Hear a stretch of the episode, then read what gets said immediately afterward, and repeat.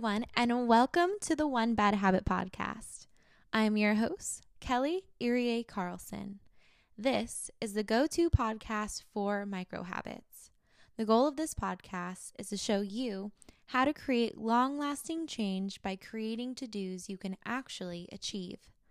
This is the key that can transform your life.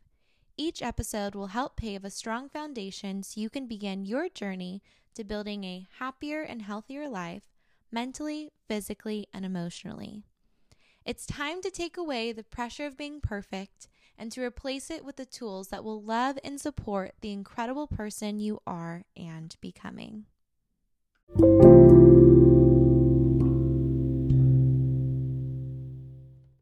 Hi, everyone. Before we dive into the episode, I wanted to give a little brief on what's going on with me and also who we have on the pod today. So, today we have Chelsea Riffe. As you may have heard, she was my podcast coach that helped me get this podcast to its big launch, and she knows all the ins and outs. She's also a mindset coach.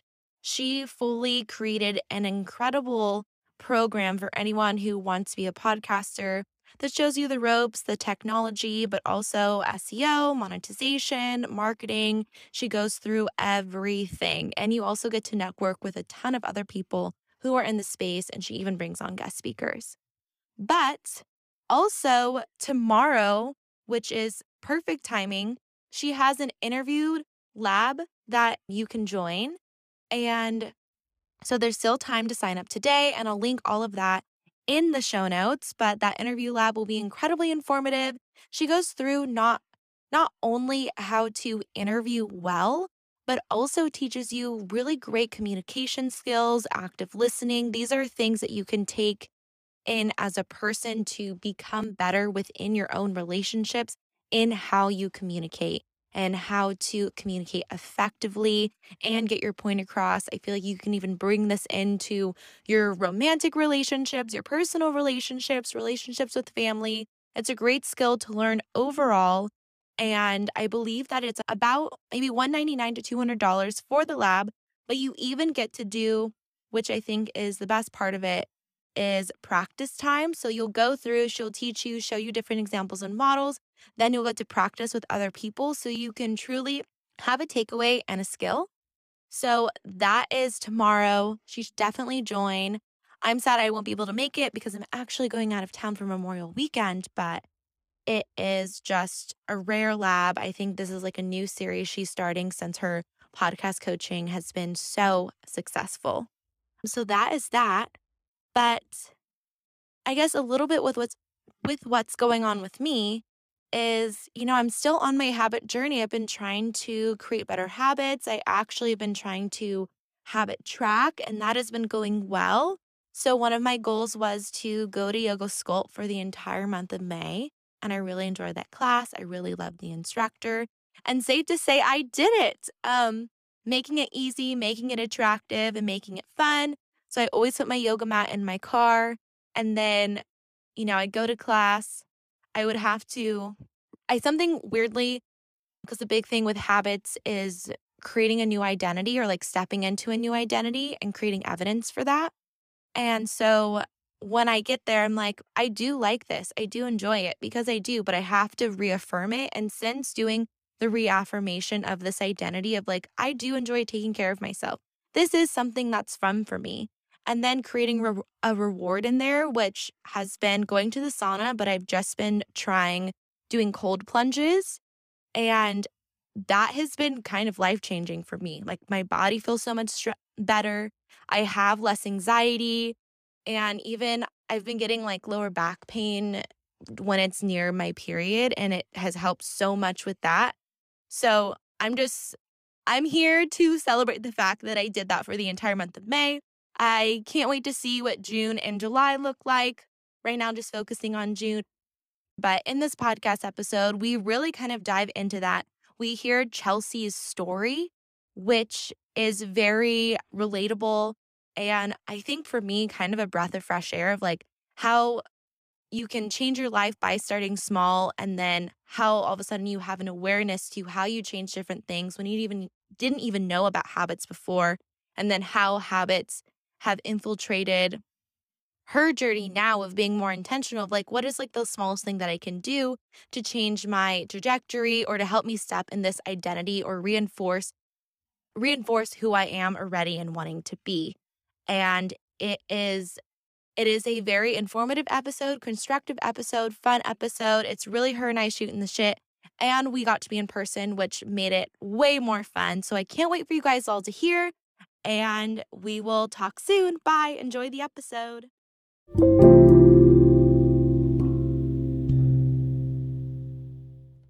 Hi, everyone, and welcome back to the One Bad Habit podcast. Today, we are live in the studio with mindset and podcast coach Chelsea Riffe. And as you know, she was also my podcast coach to get this podcast off the ground. Hi. Oh my gosh. I'm so excited to be here. And what a full circle moment. Like, I can't even believe that we're here in LA recording. Oh, I know. I know we just recorded um well everyone, we're doing a podcast swap today. But it still is so exciting to be in real life with you and to start meeting people in this community. It gets me I don't know, like the trajectory of this whole business of being a podcaster and being a coach, of seeing that you can find your people. And like, even if it's just honestly on Instagram and online, it's crazy to me how you can really find friends that way and like minded folks. Yeah, because sometimes when you do something outside the box, like start a podcast, which isn't even that outside the box anymore, but if you're from a small town or something, it can be like, what are you doing? And then when you meet all these other people that are doing it as their profession or as their passion, you're like, I'm not crazy. There's a bunch of us that are doing this and it just feels really good. It's something I know you spoke about this recently. I mean, it's something that honestly I'm trying to figure out is finding those people when you're within a community when there's not really those people mm. and being able to figure out how do you reach out and not feel so isolated when you're in this creator space? Oh my gosh, that is a great question. I personally have found online communities. And what I mean by that is literally like memberships or courses, joining them, looking at who is joining. So, for example, maybe it is like a creative camp or something, and you know the people joining are going to be creatives, or you join a podcast accelerator program because you know everyone in there is going to be a podcaster. That's really helped me. Online memberships where I've seen, okay, these people are also in their first few years of business, they're mm-hmm. also building. So I feel more safe to open up and be like, hey, I do need help doing this, or I would love to collaborate with someone. I think it's not even about finding people that are in the same community as you, but I also think the same page because I've also been in communities where I'm like, wow, these people are 10 years ahead of me and it's giving me a lot of imposter syndrome. And in the same token, I've also joined communities where I'm like, I feel a little bit past this level. And so I feel like I'm slowing myself down. So it's a lot of trial and error. I've joined a lot of online communities in the last few years, but there are a few that I've really stuck with. And I have found my people, I have found great friends. And even online, I think being okay DMing someone and being like, hey, I listened to your podcast. I loved it. I would love to meet up if you're ever in my town. Or, hey, I love your artwork. Thank you for posting. Like, if you ever happen to be here, let's grab a coffee. This actually just happened in Austin. A girl last year reached out about my podcast. And it was, she's like, I never really reach out, but I wanted to let you know I really enjoy it. And we just started talking. And I don't think people realize how much DMs like that mean to podcasters. A lot of us do this for free. And so to get that is almost a feeling of currency of like, oh my gosh, someone is actually listening. And so when she reached out, we just kept in touch. And then eventually I went to Austin where my sister lives and she lives there too. And we became instant friends. I was at her birthday lunch a few weeks ago. I'm visiting her again. And I'm like, this was all just from a DM and from me starting a podcast, her listening, and the internet. So it's not impossible to make friends on the internet. I love that story. That's really cool. so touching to see. I don't know, when you take a chance, how that all really plays out in the end of, okay, you know, I can find that community. I can build that community. And it's funny, you know, I get nervous asking people out on friend dates, but friend dates sometimes really do work out. A hundred percent. Oh my gosh. And I feel like too, I, I wanted to ask you this. I know like we're here today to talk about habits, but how did podcasting, I guess, really change your life? Because now you're a podcast coach and you've built a whole program. Like I see you on Notion and telling the story of how this woman reached out to you. It seems very exciting and just a total shift. Yeah. So I started my podcast in 2017 after a breakup. I needed something to channel my energy into. I had actually tried a lot of other creative outlets before. And I think podcasting stuck with me because I have always liked talking. I am a verbal processor. I like telling stories. I like just speaking, but I didn't like being on video or being scripted or being forced to talk about a story that I didn't want to talk about, which was basically reporting, which is what I did in college. So after a few trial and errors with all these different mediums, I found podcasting and it just gave me something to do to look forward to after my breakup. And so eventually, after a few episodes, I was like, this isn't just a hobby. Like, I could see myself doing this for a really long time because I was also meeting so many cool people. So, to talk about community, I would interview someone and they would be like, hey, you need to meet my friend or my mentor or my husband. They do this. And then I would interview them. And then it just started to create this spider web of connections where I'm like, this is really cool that I get to pick all these people's brains, hear their stories, talk to creatives, and honestly, a bit selfishly, like pick their brain and learn information that I would probably not learn elsewhere.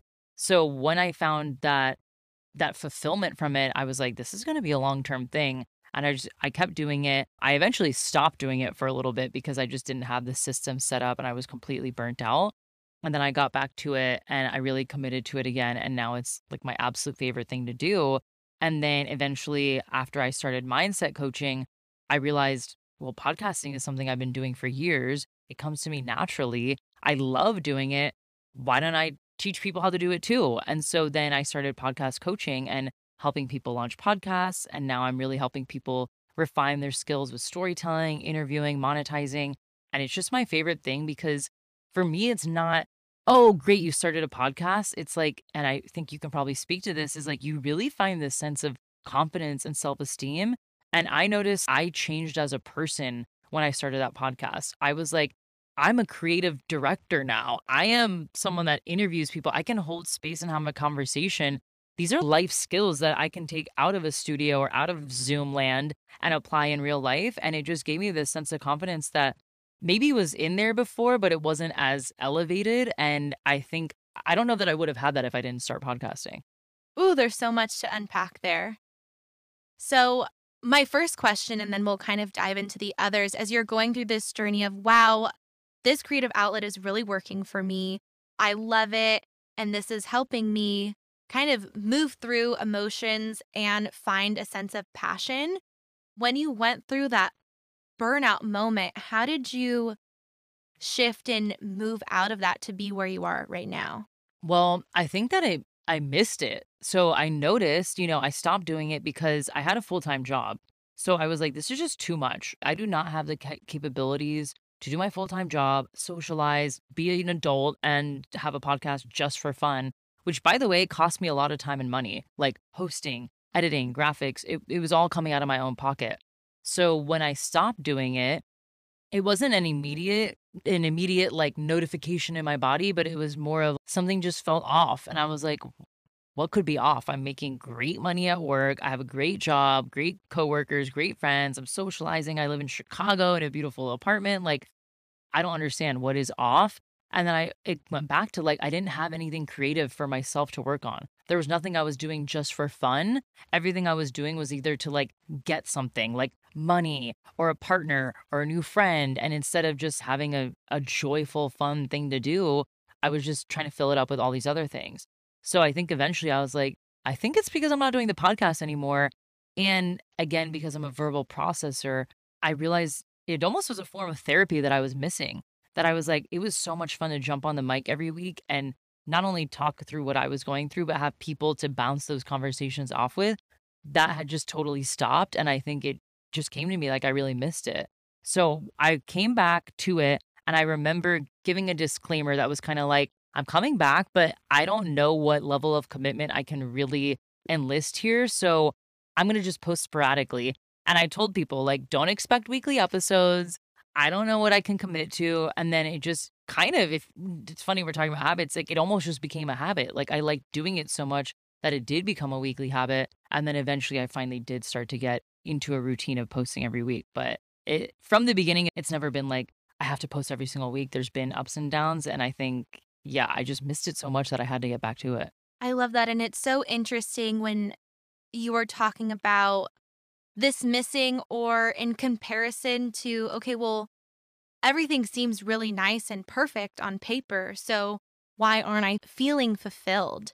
And seeing how podcasting was like, oh, well, this was my one thing that was just for me. Like, it's not to get something, it's really to make me feel good and like dive into that is really powerful. No matter, I guess, what people's passions are, to see how, you know, choosing one thing for you, whatever it may be, can actually change how you feel about yourself in your life is just kind of like, I think, a testament to that notion. Especially when you when you like doing it and then you also feel like you're good at doing it. Like that was something that gave me this other piece of confidence was like I like doing it, but I feel good at it. And probably the same for you. Like when you were building habits, you're like, I like doing this, but I'm actually like pretty good at building habits. And I think I could even teach people to do it. It's this like three tiered approach to building confidence that I'm like, I think that's kind of the secret is like find something that you like doing, get good at it, and keep doing it and teach other people how to do it. It brings a, a huge sense of fulfillment. Yes, I agree. I think it's this concept of it creates this momentum of creating visibility to I am good at that and the consistent reaffirming of that. Like you were saying, like, I'm not committing everyone to doing this podcast. Like, how, whatever cadence, it's going to be random. And then you're saying the habit loop of, okay, well, I now I'm mm-hmm. just posting because you got into this pattern of, I just like this, I just like this. So to unpack that a little, I guess a little bit more, at that point, did you have or an awareness to habits? No, not at all. I didn't have an awareness to habits until probably last six months. yeah, no habit building, no habit stacking. I mean, looking back, I'm surprised I've had a podcast this long because it's wild to me that it I've committed to uh, at this point 170 plus episodes that have gone live. But I think it goes back to because it's what you said, it's pleasurable and enjoyable for me. There was a point where it felt like a chore where I was like, oh my God, I just have to get an episode live because it's another week. And I realized I need to shift that energy and go back to what I liked doing was talking about what I wanted to talk about and not trying to fit myself in a box and a structure. So when I got back to that, then it was more enjoyable and fun for me. And so it almost naturally became a habit because I was attracted to it. But there was definitely no like time to build a structure and routine. That did not happen. That's still something I'm working on, to be honest. Yeah, I think it's a continuous journey. Oh my gosh, because it's like we're always changing though I'm I'm really curious about you're talking about like fitting into a box. How did you mindset shift so you could have it be more pleasurable and more authentic to you? So, in the beginning, I, because I was doing it for fun, I definitely didn't care what anybody thought. Like my first interview was with my chiropractor. My second one was with the girl that did my colonics. Like we literally were talking about poop and the digestive system. My third was with a tarot card reader. Like it was just people I thought were interesting. And then I started getting so deep into podcasting, like a podcast junkie. I commuted every day into my work, probably 45 minutes to an hour. So I was clocking like two to three episodes a day of just ingesting information for years. So I learned so much. But what happened was from all that consumption, I started to be like, oh, well, that person's successful. Let me like try to be like them and let me ask these questions and shift to these topics. And so there was a point, probably the point where I stopped and it didn't feel fun anymore, where I was just like, oh, I'm just talking about what I think people want to hear, or I'm asking questions that I think are, you know, people, this is more digestible or palatable. I think palatable. Palatable. Palatable. I was like, that sounds like, right. yeah, I don't like, know. That word does not sound right. but yeah, I was just like, I, I wasn't doing what I wanted to do because I was looking, goes back to comparison. I was looking at what quote unquote successful pos- podcasters were doing trying to do it like them. And then that funny enough, that's actually what didn't work for me and why I stopped doing it because I was like, this isn't even fun anymore. So when I got back to it, the mindset shifting was like, okay, I don't have to commit to anything. I took the pressure off myself. You don't have to commit to a topic. You don't have to commit to a certain amount of times you post. You don't have to commit to XYZ. And I think because I didn't have that pressure on me, it turned back into being fun where I was like, it's okay to talk about what you want to talk about. And I had to get out of this idea that interviewing people that were quote unquote not influencers was okay. Like, actually, funny enough, my most downloaded episodes are episodes with my friends, my mom, or my sister.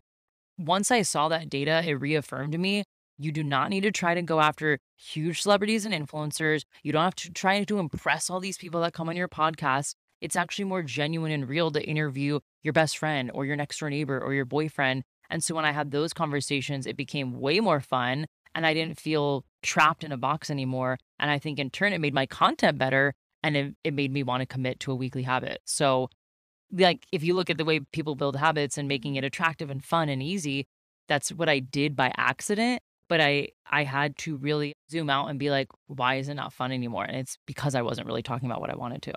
Wow, it's so it's funny for me also. My most listened to episodes are ones with my friends. It's so crazy to me. Yeah. And we there's all this pressure to, you know, be the skinny confidential or well, I don't know. Joe Rogan's a bit controversial. right. now. Whatever. Whatever. Big ones. All like Call daddy, Oprah. It's like you see these top charts and these people have millions of downloads. Like you said, it's hard to not be like, well, who they're interviewing is influencers and celebrities. Maybe I have to do that. But like you said, it's actually not. And that shift as well, you given yourself your power back of this is me, like this is my platform. This is welcome to my Chelsea show. Mm-hmm. And tapping into, oh, seeing that the people want you and whatever you're interested in. It's so easy to get caught up in the storm of what everyone is doing. It kind of leads into what was your first inkling of honestly like starting small in general and this shift that you're on now because i know on instagram you know you're talking about like i'm habit tracking i'm doing all these things like how did you get to that now like what was the first point Yeah, that's a great question. So we talked about this on my podcast when you were on it was like how you do one thing in one life does kind of bleed into how you do things in the rest of your life. And I think the biggest shift, it actually started with like my health journey. So my early 20s, I was a huge partier, ate like shit, would literally eat like cheeseburgers for breakfast, eat God knows what on the weekend, just party hard. And I'm talking like drinking, like binge drinking like four to five days a week. And then this bled over into corporate America where I was in sales in Chicago. And part of the sales culture is bringing your clients out for drinks and happy hours and rooftop cocktails. And so that was like part of the job too. So I was just constantly drinking, constantly being hungover, hungover eating. And that obviously then did not lead to any type of exercise routine. And I remember just feeling like total shit one day because if you looked on paper how my life was going, you like I had a life that I thought people would have wanted and that I wanted when I was younger. I was living in a luxury condo in Chicago. I was making six figures. I was 25. I was a manager.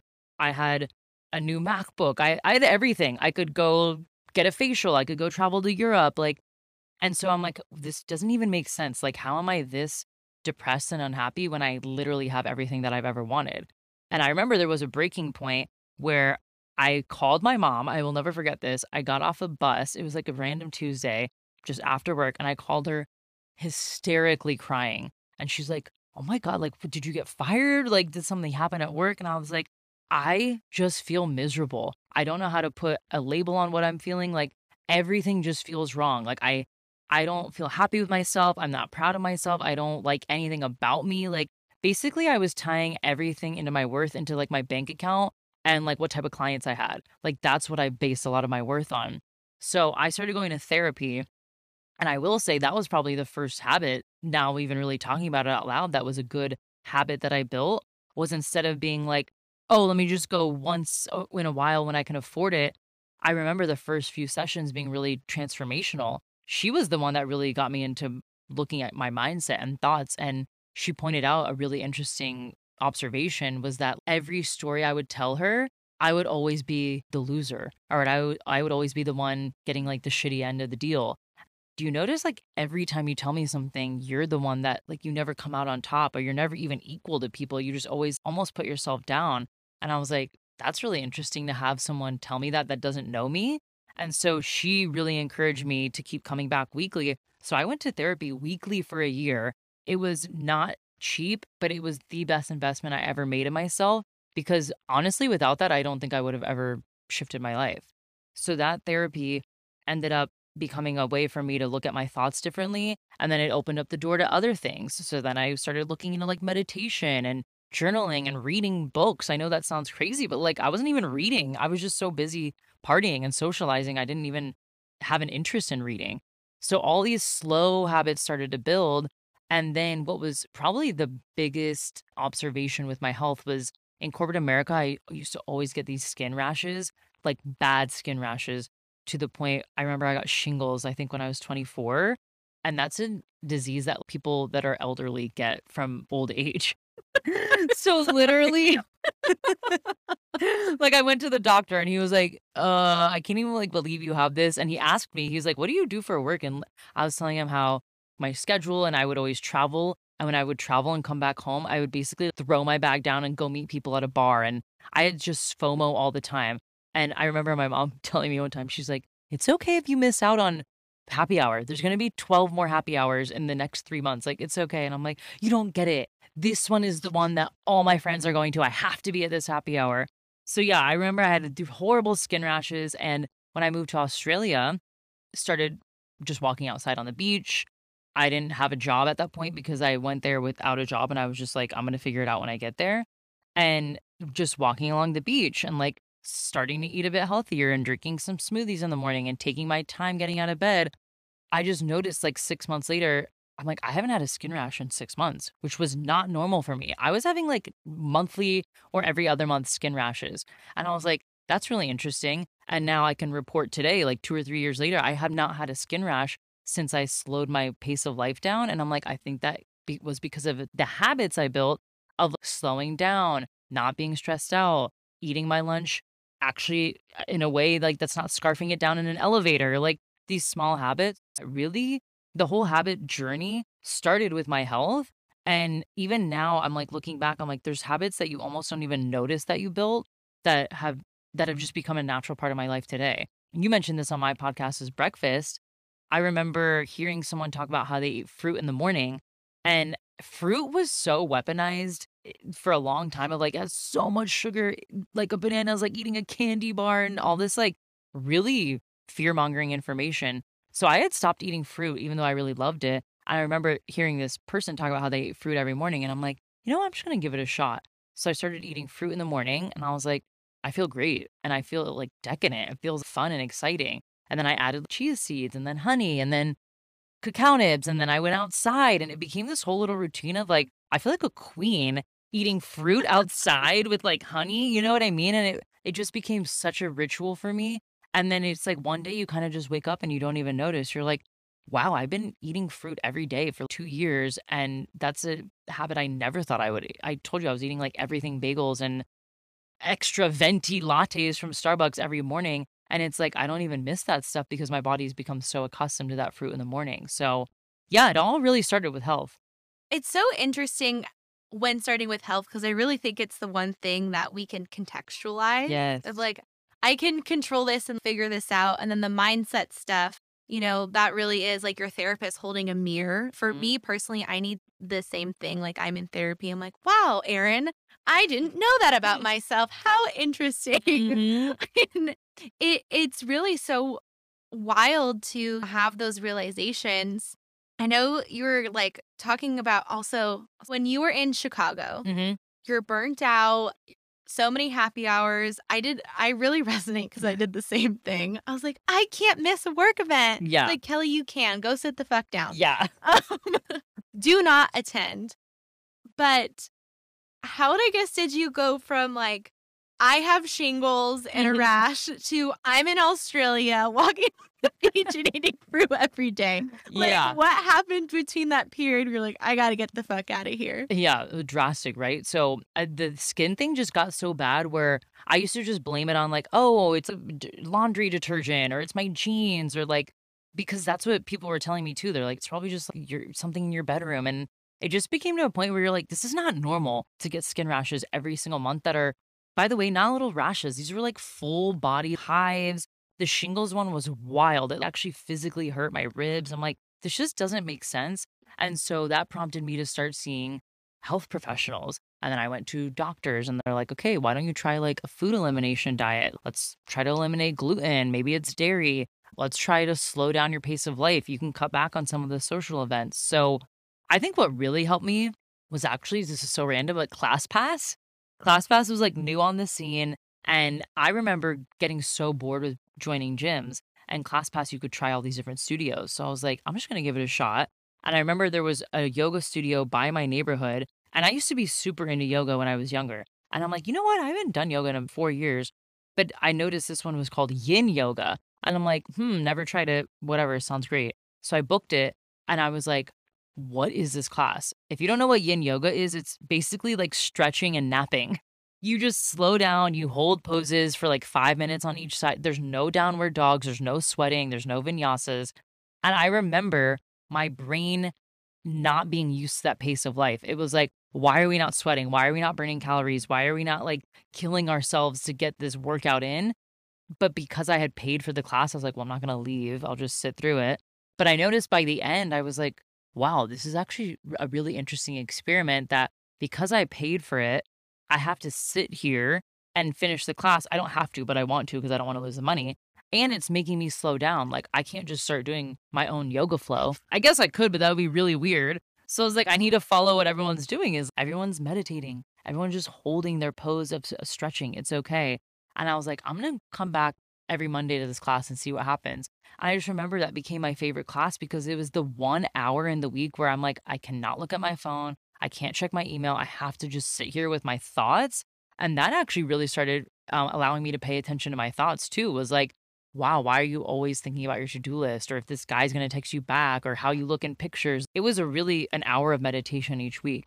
So that slowly started building better habits too, where then I was like, well, this ClassPass thing is really working. Let me book more classes. And then I just increased my membership where I was like, I'm going to do classes all over the city. And it actually became a really fun way for me to see the city because I would go to studios all over. And then that started to change my identity of like, wow, I am someone that goes to work out in different parts of the city because I don't know about you, but I feel like when you move to a city, you have this idea of I'm gonna be this girl with like a water bottle and leggings, walking into Pilates class with my green smoothie. But that but again, because I was someone who was eating like cheeseburgers in the morning, uh, partying five nights a week, I never identified as that person. But that ClassPass journey started to kind of like almost make me into that identity of you are someone that goes to yoga three times a week. You do actually go around city studios and work out. So slowly and surely, I just built that habit. And then, I mean, honestly, because you lose money too, that was really motivating. it's like, I do not want to lose $15 for not showing up. So it just became a really great way for me to get out of my comfort zone and start exercising more. And then I think it's kind of with anything with health, once you start doing one thing, it trickles everywhere. So then you're like, okay, well, I just did a 45 minute HIIT class. I don't really want to go eat what whatever, a, a double cheeseburger with bacon. I want to go have salad. And it just helped me eat better and make better choices. And then eventually, I think because I started getting more clear headed and more observant of my thoughts, it did lead me to this path of like, am I actually happy at work? And we talked about this on my podcast of oftentimes we just accept the job's great, I get paid well, my coworkers are great, I like my boss, I'll just stay. But there was this period where I noticed I was always happiest when I traveled and took my PTO.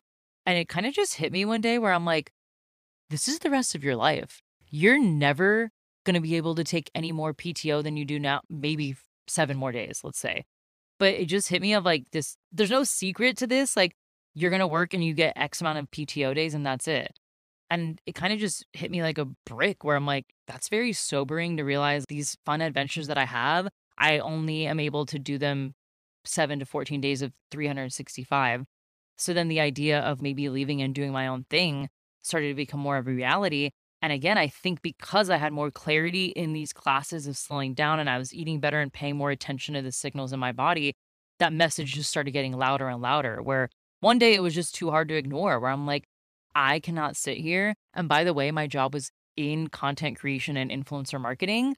And so, as someone who came from a creative background, I actually went to school for digital media and storytelling and broadcast journalism. And so I always came from that world of like digital content creation to be sitting there and watching all these people make a living out of content creating, I was like, what am I doing sitting here on a computer all day looking at them?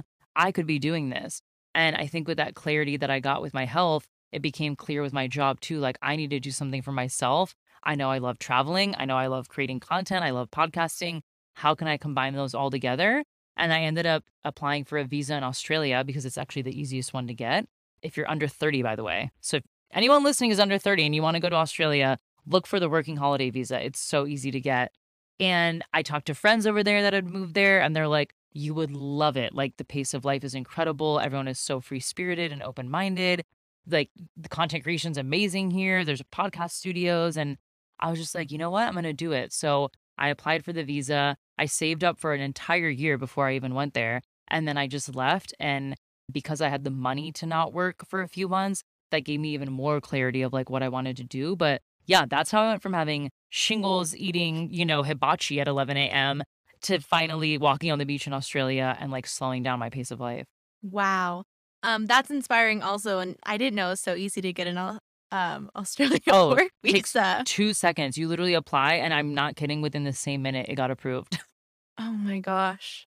So within this story, there's so much. My first question really is so when you started doing ClassPass, oh, I wanted to say that ClassPass is so Aquarius of you. oh, really? I'm like, oh, My my best friend, she's an Aquarius and she's like, I just want to be able to do all the things. Yes. And so I just feel like ClassPass is awesome because you you can yes. and have all those offerings with yin yoga. I actually just started doing yin, yin yoga. It's so amazing. Amazing. How did that? You said the message started getting louder of this clarity of, okay, these are the things I really want. And you were having these true expanders because of your job of saying, okay, I can have it. It's not out of my reach. And like having that constant mindset shift with almost, I feel like your career was meant to be in your story Mm-hmm. because of that messaging. But how did that hour of meditation bleed into other facets of your life where it really allowed that inner voice to grow? Yeah. I think I, what first comes to mind is like my bodily cues literally became louder. I I actually thought it was normal that everyone would have like stomach aches and burp after they ate. Like, that's just normal. Like everyone just accidentally eats too much and that's fine.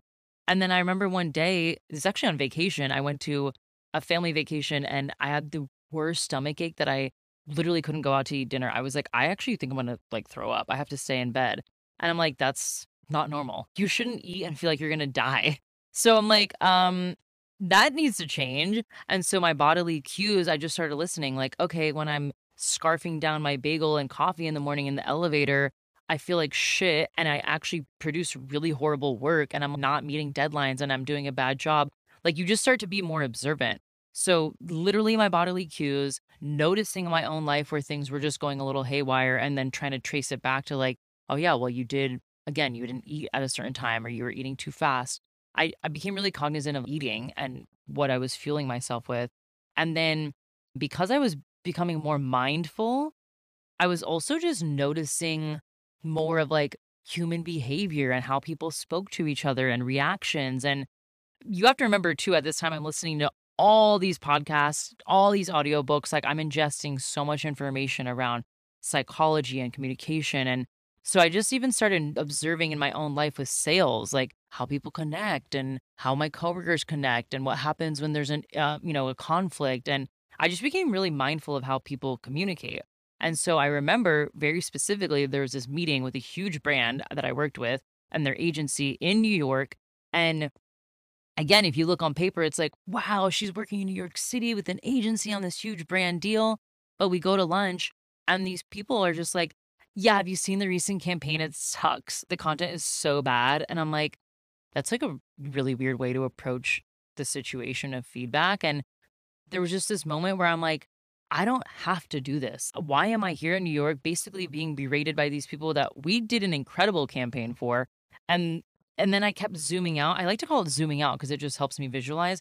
I kept zooming out and zooming out and being like, I'm here talking about a snack brand that is spending hundreds of millions of dollars content around using this snack at a picnic. Like, why am I here? There is way more to my life than like helping this brand sell more of their snacks at picnics. It was just so ridiculous. I just remember being at that meeting being like, I can't be here anymore. So when I say that message mm. got louder, it was literally my intuition and my body being like, screw this. Like, you don't have to be here. And I don't know that I would have had that level of awareness or like, yeah, I think awareness is the word I think if you would have talked to me three years before that, I would have been mm-hmm. like, oh, let me fix this at all costs. Like, I need to keep my job. Let me work with them. And I remember leaving that meeting. I can't wait to quit this job. I am so over this field, this stupidity around advertising that we have hundreds of millions of dollars and we're spending it on snack brand. It just all clicked around. There's a bigger purpose to life. So yeah, I think when I say the message got louder, it was literally with my body and then my intuition was just like screaming at me at times. It sounds like your body was literally is just rejecting it. Yes. It's like absolutely not. This is some bad juju, bad energy. Yes. And it's so like it's so hard to be around that all the time. Oh yeah, that was my day to day. Was like all the time responding to like mean emails, stress out clients, people were pissed off, and I'm like this is not normal to like constantly be stressed out 24/7. Yeah, it's so hard on the like I I just really resonate with my old job being in accounting. It was it's so taxing to have to mitigate everyone's emotions all the time and then also being overworked yourself and trying to check in. It's like it feels like there's no room in how you take care of you. Zero. There's no regulation period actually, this is interesting because now that I've started my own business, I've seen how much the habits of corporate America have played into my like day to day operations. For example, I remember I worked in a really small office, and if you came in at like 9:15, people would kind of give you looks like, "Oh, 15 minutes late," and then you would go take your lunch break, and you could tell people would be looking like, "Okay, she's leaving at 12. She better be back at one." If you came in at one o five, I remember one time I came back at 1:15 because the lunch was just taking too long, and a coworker was texting me like, "Are you okay? You've been gone for a while." And I'm like, "I've been gone for an hour and 15 minutes. Sorry, it's not an hour." And that level of tracking me and constantly like being on my ass about time and I can't enjoy 15 minutes extra of a lunch break. Like you said, it turned into overwork, it turned into resentment, it turned into burnout. And eventually that's what led me to quit. But like you said, that's that's very common in a lot of corporate offices is like you work, work, work, work, work, and you, you can play on the weekend. Yes. So I want to shift a little bit of how did since branching out and like building your business, how did habits play a role into regulating your nervous system and choosing actions that really support you? I think habits gave me a sense of awareness of just what wasn't working and what was. So when I started when I started like really getting on the habit train, it was probably after my most recent breakup. And to backtrack a little bit, I after Germany, or not after Germany, after Australia, I met a German. We lived in Germany and we were in lockdown the entire year. I think there was like two weeks where they opened things up and they just shut it back down again. So when you're forced to be inside, the only thing you can do is basically work or take a walk outside. There were no clothing stores open, no restaurants open. You could only get takeout. Uh, we lived in a really small, boring town. I didn't speak the language. I didn't have friends. There was nothing I could do except work on my business and kind of observe like what worked and what didn't in my life. So in a way, I'm kind of grateful for that year because it like I was almost forced to slow down and be like, okay, like let's see what's working and what's not. So then when the breakup happened, I was like, I need to go fill my cup up. I need to go get back to normal. And I started traveling. And then when I got back home after that, I realized, okay, you can't travel every day that you want to escape something. You need to build good habits in your day to day and make your day feel like a vacation. And so that's when I was like, let me again start small. Let me start with the fruit bowl thing. So I started eating my fruit outside again at home instead of the way I used to do it in Australia. And then I was like, well, what made me happy in Australia? It was always walks in the sunshine. Okay, let me start go go take walks in the sunshine, but in Florida, let me go take my dog out. What also made me happy was yoga. Oh, okay, let me go find a yoga studio. So I was trying to almost just mimic and replicate what made me happy in Australia and do it back home. And so I think that started my habit tracking journey because I was like, okay, things are feeling a bit better. But I moved back home with my family, which is a whole different dynamic when you're 31 and you have your own business and everyone's working from home. And I was like, I have to find that regulation space, kind of like we're talking about in corporate America. Like, you don't have a space to just regulate yourself. That's kind of how I felt back home. And I'm like, I need to find like regulation time. That's what I would almost call it. So then I was like, you know what? Let me try this habit tracking thing. My sister read Atomic Habits and like changed her whole life. My brother did the same thing. I'm like, clearly something was working from this book.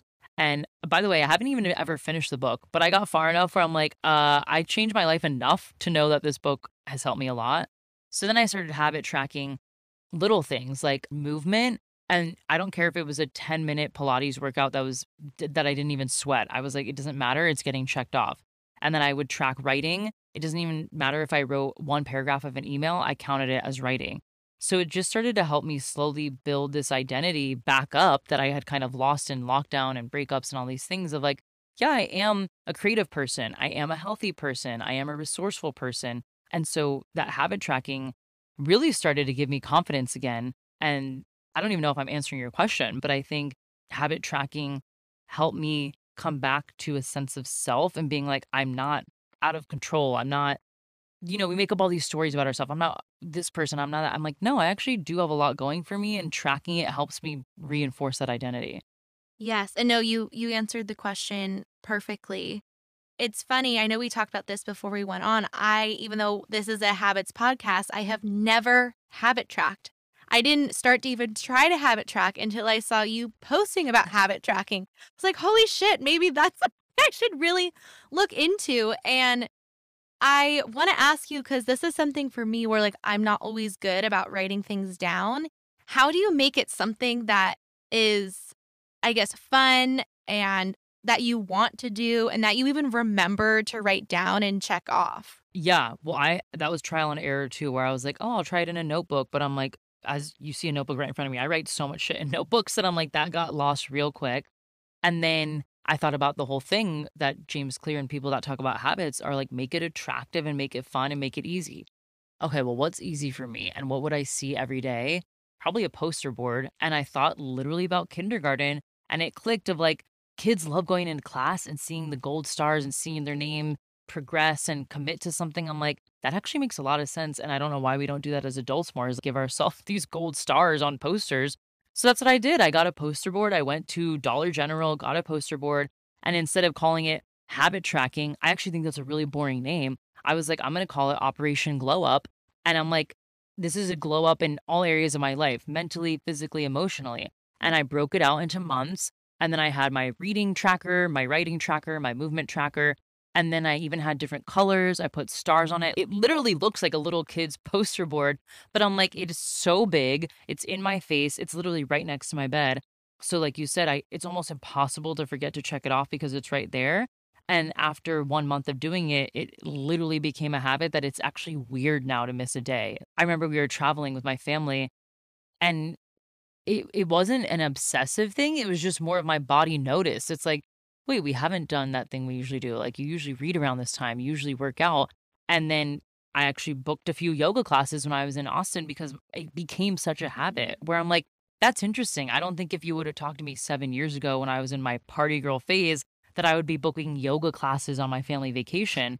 But it became such a habit from that huge poster board and tracking it was almost inevitable. So yeah, that's what I did. And then anytime I want to build a new habit now, I pretty much do that. I try to make it on a huge poster board and make it really pretty, call it something fun, like make it yours and it, you'll be more inclined to want to do it.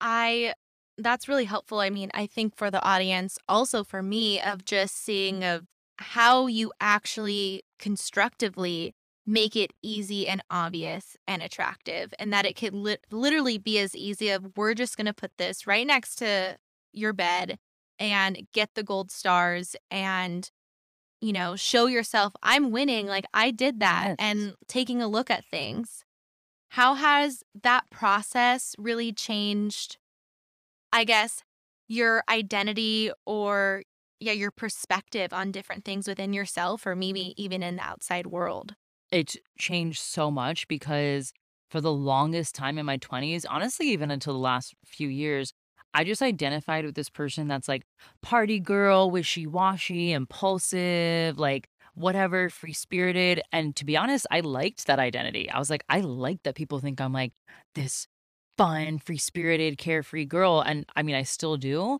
But there became a point where I started to identify that with also being like lazy and non committal and can't see things through and bad at executing, which was funny because I have all this evidence that that wasn't true. But because I never tracked it, I just like didn't know. So, especially the period where I was not eating healthy and just eating horribly and sleeping horribly and partying all the time, of course it's hard to believe that you're a healthy person. So, what habit tracking did was slowly start to reinforce that identity. And then it's something that honestly, it's like you don't even notice it until people call it out for you. Where I remember this is such a random story, but my sister and I go to the same facialist, and the facialist was asking about me. And then she's like, Oh, yeah, tell Chelsea about this new health store. I think she would love it because she's such a healthy person. And I'm like, huh, someone thinks I'm a healthy person. And then my sister's like, why is that surprising to you? Like, I think the same thing. I'm like, you think I'm a healthy person? And then someone else said the same thing. Like, yeah, I consider you like pretty healthy. I'm like, what? Like, it's just, even now, I'm like, it is really hard for me to identify with that because for 10 years plus, I just never identified as that. So now the habit tracking it helps me build evidence because it's literally written in front of me. Like, how could you not believe it? You just committed to 30 days of movement. You just drink three glasses of water in the morning. When you see it in front of you, it's pretty hard for your brain to deny it. So, it helped me shift my identity into being someone that's healthy and someone that is committal and does see things through. It's like, how could I ignore the fact that there's 30 X's right in front of me for completing a month of something? You can't ignore that. I think our brains love evidence. We love seeing progress and we love completing a task. So I think that's what habit tracking has helped me do is be like, if I have days where I'm like, oh, I don't believe I'm a healthy person, it's like, go look at your board. It does show that you're pretty healthy or at least making very healthy choices and habits. And it's also helped me when I when I'm away from that board now too.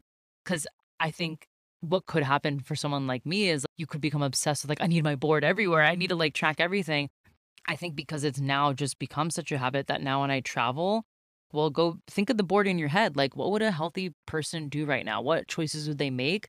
So I don't feel like, oh, I'm not that, per- I'm only that person at home, but I'm not that person outside of my house. Because that was something that I feared. Was like, am I just doing this well because I'm at home and I have nothing else to do? Or am I actually someone that's a healthy person outside of the board and being at house, the tracking board and then being at home? So yeah, now that I'm traveling, I'm like, clearly the tracking was working because I've been making way healthier choices. I've been walking more, I've been exercising, and I'm like, that's not random. That is because I was tracking it and it helped me identify that healthy person persona. And it's like, yeah, you are actually pretty healthy. So, yeah, it's changed a lot for me. Wow. That's so powerful. It's so funny the stories we tell ourselves. And I think that it really is a constant battle of building that evidence until I feel like in some things, like we reach a point, but every I think in every person, there's like that thing that feels harder to step into. And it's like it might be like a lifelong reinforcement. I definitely have things like that in my life or honestly with the healthy person thing of I think I need to constantly reinforce this because of this the comparison in context thing that where we view other people who have already gotten there. Mm-hmm. I have two or three more questions Yeah. as we're winding down. But as you're on your habit tracking journey, or even if in that 30 days of movement, how did you stay motivated in moments of potentially self doubt or when looking at other people's journeys? Mm. So I had to stop looking at other people's journeys. So I literally unfollowed or muted like health influencers, wellness influencers, any content that of that nature. I was just like, it's gonna trigger me. And I'm not afraid to say that. Like, yes, I will get uh, insecure if I see that content. So first was like cleaning up my feed. And then I actually noticed this, and I think this is like a hot tip is like keep it to yourself because people love to project their opinions on you. So instead of announcing like I'm doing this big 30 day movement challenge, join me, or like telling my family, I was like, I, I'll mention things here and there, but I'm not gonna make it this big deal because I noticed when I would make something a big deal, everyone's like, "Oh, did you actually know like smoothies aren't that great for you?" And like, you know, you actually should be working out 60 minutes, and you're like, it just gets too convoluted. So I was like, I'm not going to tell anybody. I'm just going to keep this to myself. So that helped a lot. Also, having support. I can't express this enough. It sounds like I've done this all by myself. I always have a team of helpers that you will see or not see, whether that is in work. Like I have four team members, like contractors right now that work for me. So that takes a lot of the mental load off. So when I feel like I'm too busy, it's like, go ask my team. I've had therapists in the past. I've had my own business coaches. I've had mindset coaches. Right now, I have an online trainer and she's more than just a trainer. I just texted her the other day and I was like, I feel really guilty. I had three huge cookies at this conference and I'm still trying to get out of this mindset that there's good and bad food. And she helped me through that. And so, in moments where I'm not motivated, I'm like, I don't depend on myself to find intrinsic motivation. I'm going to call on my team of support and and habits that do feel good to try and get back to that. And I also think of a really easy shift is like what would make this more fun, more exciting? What people can I line up in my like arsenal of help? For example, with movement. Like I hate HIIT classes. So it's like why would I go put myself in like an Orange Theory or Barry's boot camp class? I know I don't like that. I do like Pilates and I do like yoga and recently I like weightlifting.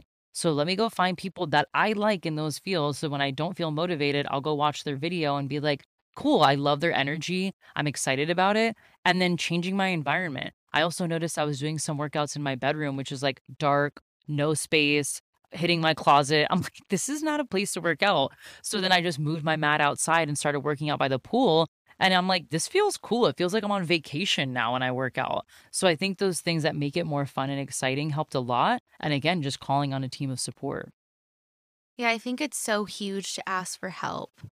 It's like when you see all these studies and everything, the the people who follow through, the biggest thing is community. Yes. And having your people to call on. And the fact that you created that like on on your own or that was very instinctive is incredible and I think in seeing where you are in your journey too. Mhm. I think that's the biggest takeaway if anyone is like struggling is like don't do it alone. Ask for help even if it's your friend, your boyfriend, your sister.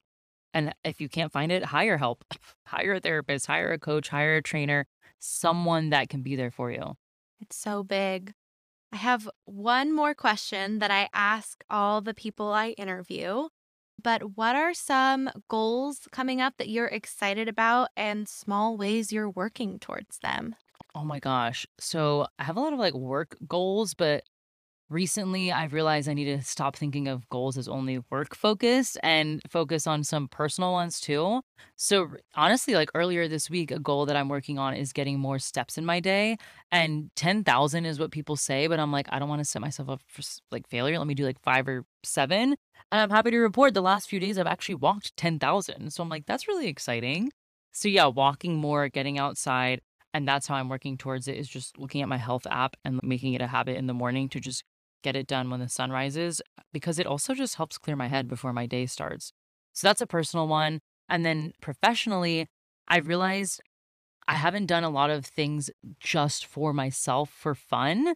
And so I really want to start writing this newsletter that is going to be completely not related to podcasting or mindset or anything. It's just going to be a piece of art for me to write. And I'm going to write it when I travel this summer. And it's something that the steps I'm going to take to get there are actually like planning it out, the topics I want to talk about, and then actually creating time to write it, like days, you know, pockets in my days where I can sit down and write. So hopefully that goes well and that comes out. But yeah, I just realized there's it's time to like do things for fun that aren't always focused on business. Oh, I'm excited to receive those. I'm excited too. I've been really liking the spill my guts one. Yeah. So I love this one I can't wait for this new trajectory. Yeah, it's just like it goes back to that whole content creator thing of like I always wanted to be a creator because I just have a lot to say. But when I started teaching podcast coaching, that's where all my focus went. Was like I, I love doing it, but I kind of lost that part of like what do I want to say that's not related to business. And so I think it's fun to have a creative outlet that you're not trying to blow up or monetize or like put into your to your business model. Yeah, it's just for you. Mm-hmm. So to end, where can everyone find you and reach out? You can find me on Instagram at Chelsea Riffe. My website is chelseariffe.com. That's R I F F E. My podcast is called In My Non Expert Opinion. You can find that on all podcast platforms. And yeah, I have some really exciting workshops coming up around interviewing and launching and monetizing. And you can always keep up with that on my website or my social media. Well, thank you so much, Chelsea. I am so excited we got to do this in person. And yeah, I can't wait for all that's to hold in your future. Thank you. Bye.